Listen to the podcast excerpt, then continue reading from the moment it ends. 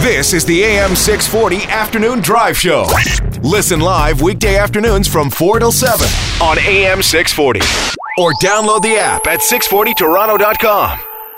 On the phone right now uh, is a man by the name of Chris Klimek, who is uh, running a public campaign for realistic speed limits on the 400 series highway. If you go to stop100.ca, you'll see his petition there. It's at about uh, 40,000 plus people have signed that petition uh, asking the province to raise the speed limits on the 400 series highways. Hey, Chris, thanks for joining us. Hey, Kelly. Uh, so you are proposing a pilot project for higher speed limits um, on the 400 uh, the, the Highway 407 East Extension. Do tell. Right. So, so we've picked the uh, the 407 extension because it's a brand new highway. We've been in uh, in contact, in touch, or we've trying to be we've tried to be in touch with the government uh, for many years to uh, to post realistic speed limits. Just pitch a tent outside Kathleen Wynne's house. That tends to work. yeah, exactly. Well, you know, we're doing our best, but you know, what's happening here is because we haven't got much success with uh, you know, the existing highways, trying to post them at reasonable speed limits 120, 130 speed limits based on science, by the way, not just because of some number that I just came up with. Okay. I can explain that later. You know, realistic speed limits that people drive at currently 120, 130. We haven't gotten that much traction with that, unfortunately, with this government. So we said to ourselves, and not just us, this is a couple elected officials. We have prominent auto journalists from the GTA area we have an, a retired OPP officer actually signing the petition with us, signing the letter that we sent uh, last week to the government, saying that, hey, at least do this on a brand new highway. If right. you're not willing to try it with existing highways, which are, by the way, world class quality highways, they're amazing highways, just do it with the new highway. So we're trying to see what we're going to get from And this. how long are you proposing this pilot project go for? Well, you know what? Uh, this could, you know, once you post those limits, uh, you know, on this highway, they will realize that there's no, you know, no danger. There's nothing going on. People will simply be able to drive legally and safely, uh, you know, the same way they've been driving for decades. So it's not like we say, hey, post it for a year or whatever, and then bring it down to 100. Post it for, you know, post it tomorrow. Okay, let the drivers drive see the statistics two, three, four years from now, because you shouldn't ever measure statistics from year to year, because you know you could have more snow one year, for example. You could have you know some you know weather changes or whatever. You should never measure statistics from year to year. You should always look at them maybe three-year period, right? So you're completely objective, right? So after three years, if you see that the statistics are confirming what we've been claiming for years, that the death rate and the injury rate will not go up, then you can you know extend it to all the other highways. And you're basing this on some uh, facts that come out of BC where uh, they've already raised the uh, speed limits to 120 kilometers an hour. And everyone who says, you know, BC, it's such a hippy dippy place, but it's a very conservative place once you've lived there and spent some time out there. So it's amazing that they've actually uh, already raised their uh, speed limits to 120 in some places. But your findings are, and their findings say that 85% of drivers were driving in excess of that, anyways. That's happening here in, in Ontario.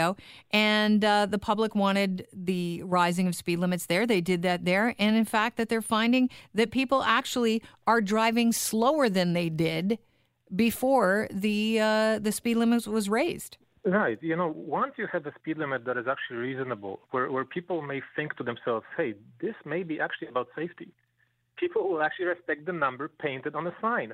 If you see 100, where you know that 130 is perfectly safe, as it happens on the current 407. If you talk to anybody about 407 right now, they'll tell you 130, 135 are perfectly safe speeds that are practiced by thousands of drivers every day. So if you see a sign that, that may make you think that it's actually about safety, then you're going to stick to it. Yes, absolutely. Uh, to give you some actual numbers, in BC, when the limit was 110 in 2014, the 85th percentile speed was 127 they check the speeds, you know, the 85th percentile speeds a year later after they, they increased the limit from 110 to 120. And guess what? It is about 127 or actually 126 is one number that I've seen. And it's just not just BC, Kelly. It's, it's a bunch of U.S. jurisdictions as well. So Utah, uh, Wisconsin, many different states, uh, Pennsylvania, Ohio, um, the, uh, Georgia, Texas, and Montana. They've all been raising their speed limits for the last two or three years. And they're noticing the same thing once you post a, a proper number on a speed limit sign, people tend to stick with it or very close to it. Very close to it. Besides wanting to drive uh, faster because people are, what is your main motivation for actually putting this proposed pi- uh, pilot project on the roads? Well, and remember, so we, we just disputed that. We're not actually asking people to drive faster. We're just wanting to be able to drive legally. Right. This is the whole. You don't want to be looking at your speedometer Absolutely. and having a police officer pull right. you over for going 120. Absolutely. What is the point of building a brand new highway as it is happening 10 kilometers from my house here? Because I'm, I'm from the region, Durham region here. 10 kilometers from my house, there's a brand new highway being finished right now. The sign is, is, is 100 kilometers an hour. What's the point of building a brand new highway if you're going to de- define 100% or 95% of people as violators and lawbreakers. All right, so I want to play devil's advocate just for a second for the people listening. So, uh, what do you say to the people that say, well, you know what? If you're driving that quickly and someone stops abruptly in front of you, you have less reaction time?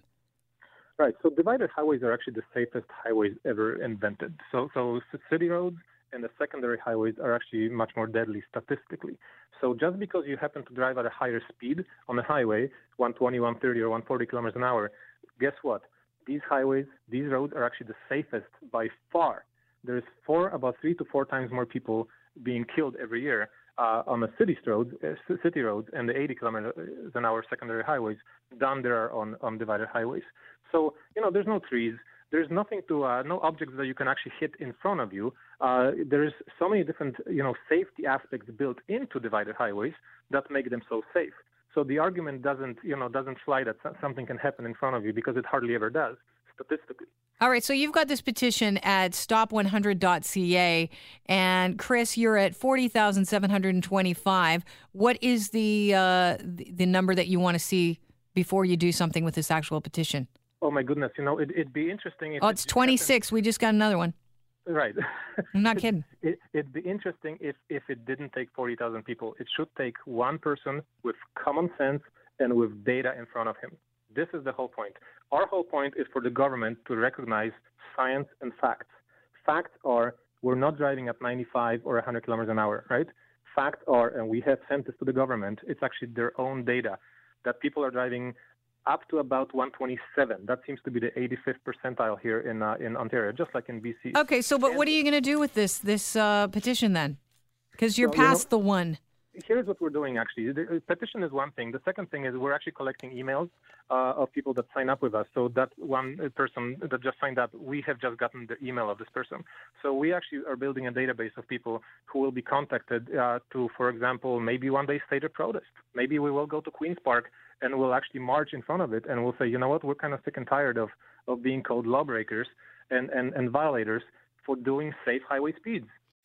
This is the AM 640 Afternoon Drive Show.